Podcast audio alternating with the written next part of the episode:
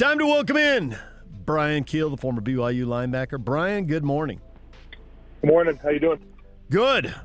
All this, uh, all this noise around signing day. Does it remind you of anything, or have times changed so dramatically? You're thinking, man, signing day ain't anything like what I went through. It is not anything like I went through. it is a spectacle nowadays. It's uh, pretty amazing how far things have come. I'm wondering for you. You've been noticed. You've been uh, willing to note that you grew up a BYU fan, and at the time, so much has changed from when you were coming out of high school, and it's impossible to say for sure. But with BYU being independent and Utah being in the Pac-12, would your heart still be, if you think, if you can just speculate, would it still be dead set on going to BYU, or would you check out other options? Um, you know, it's it is hard to speculate because so much has changed. Um, you know, I, I would say I, nothing would change for me. That I would I would still have the same path that I ended up taking. That being said, um, if some of these, you know, when I when I was coming out, it was rare that the Utah guys went out of state um, some of the guys did, but it, it wasn't like today where it happens. You know, tons of kids every year, and you know, I try to put myself in some of these kids' shoes, and you know, if a school like a Stanford came knocking on my door, um, yeah, you know, it's that's different. I mean, there's there's certain schools like a Stanford because of of what you get outside of football going there. You know, that definitely would have caught my attention. Um, a school like USC just because of the the history and the the amount of publicity that you would get and opportunity to make it to the next level that would have caught my attention.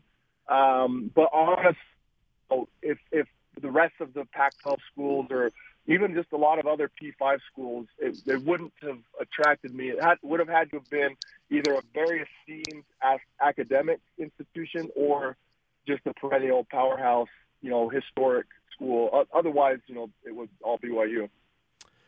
You know, obviously BYU has uh, has picked up momentum here. You can see it in wins on the field. They got a four star uh, recruit. Uh, they got several three stars. Uh, not as many as the teams on their schedule, the Utes or you know other people are going to play in the coming years. But Kalani seems to have this thing moving forward with the wins over Tennessee and USC and beating Boise State two years in a row. How much are you worried that someone's going to come calling? And we've heard Arizona, and if not them, then somebody else. How much are you worried about that? I think you know it's just it's part of the game, and it's it's a good problem to have. If if people come calling, that means your guy's doing something right, and um, I fully expect it to happen. I, I'm sure it's already happened to some degree already. And after a year like this year, I'm sure you know whatever that volume was is absolutely going to increase. And um, you know, I if if someone comes calling and they have a good offer, you know, I don't fault Kalani for taking it. You know, I put myself in his shoes.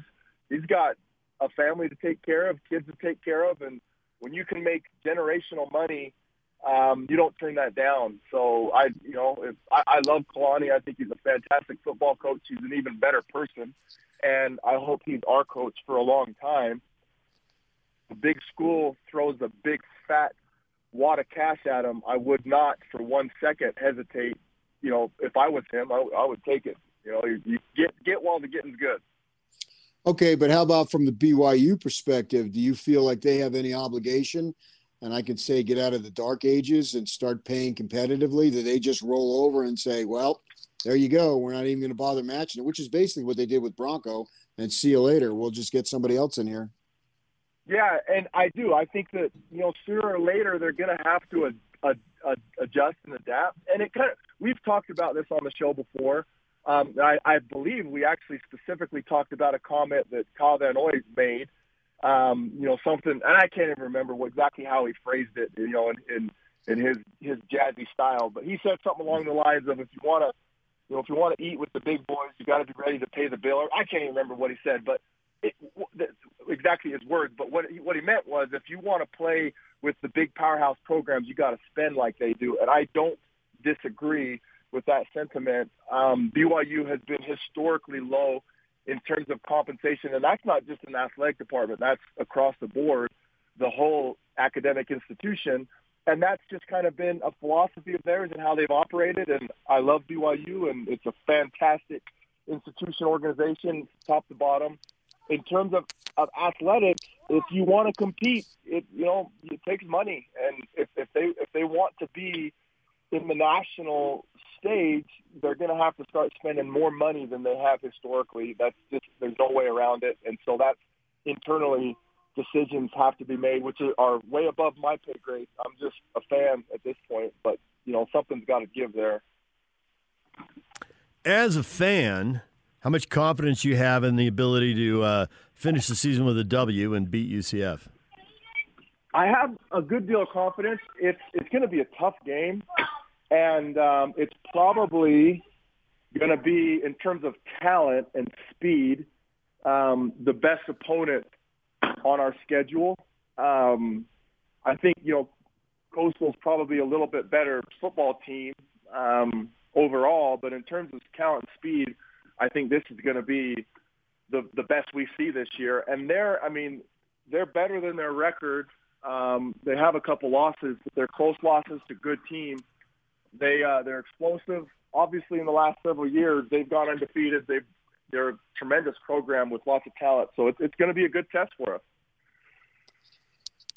I'm wondering how much you think kids being recruits, the young kids, look into what's been going on with this college football ranking system because, and the uh, I think it was the athletic director from uh, who was it? Uh, uh, Central Florida. I don't remember who was Cincinnati, somebody, or maybe it was Coastal Carolina. Was basically saying that let, us or let's go or the commissioner of the A, AAC. That's who it was. Yeah. You know, let's go back to the BCS because this system is just not rewarding the non elite Power Five teams, and we see it in the college football ranking. So, um, it, to me, it sends an awful message to programs like BYU. But how much do you think a, a 17, 18 year old kid understands all that or even cares about all that? I think they do. Um, and you know what we've seen this year uh, with the disrespect, the blatant disrespect, the the college committee, um, the bulk, the college uh, playoff committee. And I use playoff. If, if we were in person, I'd have air quotes around that word playoff because that's not a playoff. Um, the disrespect they have for Cincinnati, for Coastal Carolina, for BYU, for the little guys. I mean, it's it's real. It's blatant. And in this day and age, it's kind of amazing that it persists. You know, this this social justice, equality, fairness um, for all, everybody, equal opportunity society that we live in today. It's kind of amazing that college football persists with its its um, elitism and its old boys network and the same you know the same blue bloods that have been in power for a hundred years remain in power. I think part of it is is all the the warriors who who fight those social causes. They don't really care about college football, so they're not fighting for that cause. I think that's part of why it persists. I don't know, but it is to me it's amazing that it persists. It is it is absolutely the most unfair system in sports and um, something's got to change. I don't know what it will take for it to change, but something's got to change. And, and to answer your question in terms of kids coming out of high school, I think it absolutely affects their decision making because you want, you know, if you're a, a kid, every kid, every athlete wants an opportunity. You want a place at the table. Um, the, the reason that March Madness is so awesome and fun is because Cinderella can dance, man. Everybody's got a chance. You got a fighting chance, and it's not like that in college football, especially if you don't go to a P5 school. So absolutely that affects the decisions that these kids are making. You know, I think there are uh, three games that really scream out at me when you talk about how blatant. I like the word. I like the way you use the word blatant. How blatant this is, and we have the state of Louisiana to, to thank. Florida loses to LSU at home, and LSU's got a losing record, and Louisiana goes to Iowa State and wins by 17 points. That's not a 31-14 is not a fluke. 31-14, you know who played better that day. And then Louisiana loses to Coastal Carolina, but Coastal Carolina is behind Florida and behind Iowa State. Come on. Yeah, that, this is ridiculous. You know, like the scores in, don't the, matter. In the world of math, the transitive power is there, and I know college football is not exactly transitive, but yeah, that math doesn't add up. You're exactly right. It just doesn't add up. I like that. That was a an, excellent comparison there as far as that goes. Do you think that uh, that also uh, maybe could hurt BYU's brand in that they have this great season and this is the bowl game that they get sent to. I personally don't think that there's a big difference between what's now the say the Holiday Bowl, which was BYU's goal for so many years, and this bowl that they're going to. It seems like there's either the uh, playoff or the New Year Six, and then you can lump the rest of them in there. But do you think that that is anything that BYU should be concerned about? We have this ten and one season, and this is the bowl we're going to. Yes, I do, and and and it makes you wonder. I you know I saw a lot of people on Twitter on Tuesday after the rankings came out, and they made comments along the lines of, "Had we beat Coastal Carolina, we probably still would have been disappointed." And you never know. It would have been really interesting to see what what our ranking would have been had we won that game. Had we gained that extra yard and a half and won that game. Um, but that being said, you know it's it kind of just depends on what the decision makers at BYU want, what they want our brand to be, and what our objective and goal is. And again, I'm not the decision maker. It's above my pay grade. If I were in charge, I want it all. I want to be at, at the table with the big boys competing, and we're not even close to there right now. So if I was in charge, which I'm not, I would be doing everything I could to put the program on a trajectory that gets me a seat at the table, that gets me able to participate, able to compete, able to play for for all the marbles. And in my opinion, the only way to do that is getting into a Power Five conference. And I know that has been the goal, has been the objective. I know it's a two-way street. It's not something we can invite ourselves into. There's a lot of different factors at play. Um, but honestly, depending on what the objective of the program is, um, that's really the only way that we're going to progress and, and, and get further. You know, certainly BYU's come a long way since the days of paying LaVell Edwards less than market value while he was turning down NFL jobs. Certainly the Lions' job at minimum. It's come a long way, but I also got to admit, BYU into a into a Power Five, and to think that they're going to pay a, a coach three, four, five million dollars a year. That's where this has gone for a lot of schools, and that's where it's going for the rest of them. And I have a hard time seeing that happening anytime soon for the Y. And yet, with everything you say, it seems like that's where they've got to go. Is when do they do it? Exactly, and it just you know it just kind of depends on what the program wants. Um, and there's like we said, you know, there's a whole religion that's in charge, and you know there's a different bureaucracy. There's there's different metrics. It's just a different organization than other college football um, teams, and so there's there's different things at play, and it just kind of depends, um, you know, from top to bottom what they want to accomplish. If if they want the program to just to be a mid major and to to be a middle of the road and compete, then that's fine. Then they just continue on the trajectory, and maybe that is all they want. I don't know. You know, I don't know what their minds are. Um, and and if that's the case, then yeah, just continue with the status quo. Continue, you know, plodding along with the the expenditures that we have and and the success that we've had, and um, and that's fine. And and there's nothing there's nothing wrong with that. It's commendable and it's it's plottable and it's it's worthwhile. Um, it's just like I said, if I was in charge, which I'm not, I want more, man. I just I want it all, and so you know. That's who you are, uh, sure.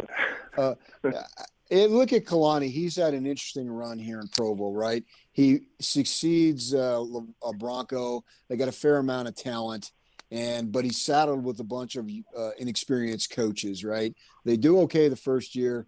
The next year is a bomb. They change coaches and then they get a little bit better, but they only still have uh, the two seven and six seasons. Now this season they've got experienced coaches. They've had a banner season. Now I understand the schedule hasn't been as tough, but I'm wondering where do you think the true Kalani Sitake lies in his ability to coach? Because also I can make an argument in his favor. Well, given with the BYU situation with kids on missions and then coming back, and it probably takes at least a year for them to get back to where they should be physical conditioning. I didn't serve a mission, nor was an athlete at the D1 level, so I can't answer that. You know that better than anybody. So I'm wondering if you think this is really the legitimate evaluation of Kalani because now he's got all the guys in the program are the ones he recruited and the ones who he recruited early they're back from their missions and so maybe this is what the program is now I think um, you know Kalani. I think is a fantastic coach. Um, like every coach, he has strengths and weaknesses. And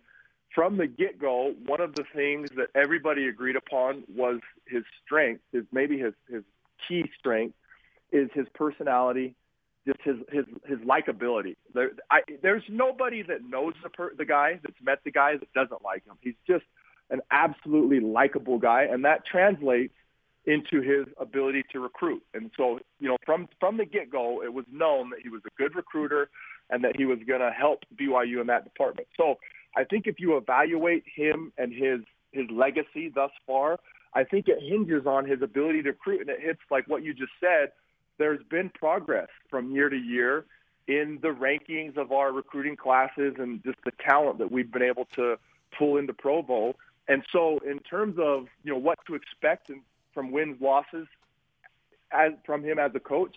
I think it's a, a, a matter of time as he pulls in higher level of talent and higher levels of recruits that'll get better year by year and year. So I, I think what we've seen of you know mediocre years followed by better years. I think you know he's just going to keep getting better as he gets recruits and as as uh, more more talent comes into the program.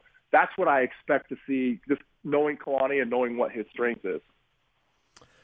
Bryan, as always, we appreciate a few minutes. Thanks for joining us. Yeah, you bet, guys. Have a good one. All right, Bryan Kehl, former BYU linebacker.